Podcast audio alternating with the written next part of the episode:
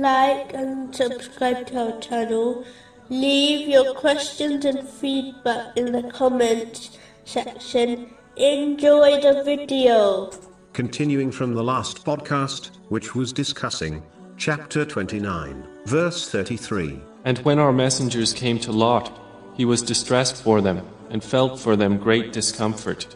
Specifically, it was discussing a narration found in Sahih Muslim, number 196, which advises that Islam is sincerity towards the general public. It is a part of sincerity towards the people that one is pleased when they are happy and sad whenever they are grieved, as long as their attitude does not contradict the teachings of Islam.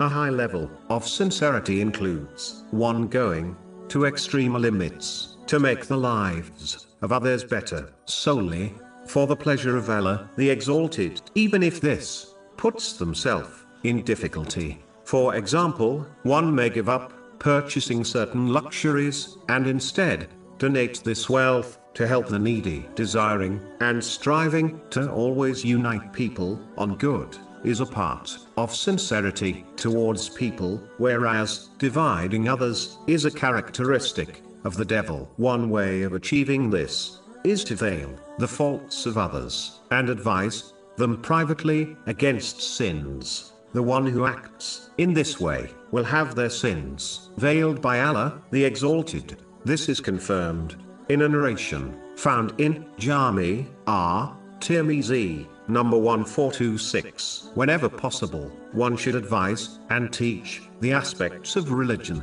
and the important aspects of the world to others so that both their worldly and religious life improves. A proof of one's sincerity to others is that they support them in their absence. For example, from the slander of others, turning away from others, and only worrying about oneself, is not the attitude of a Muslim. Even if one cannot change the whole society, they can still be sincere in helping those in their life, such as their relatives and friends. Simply put, one must treat others how they desire people to treat them.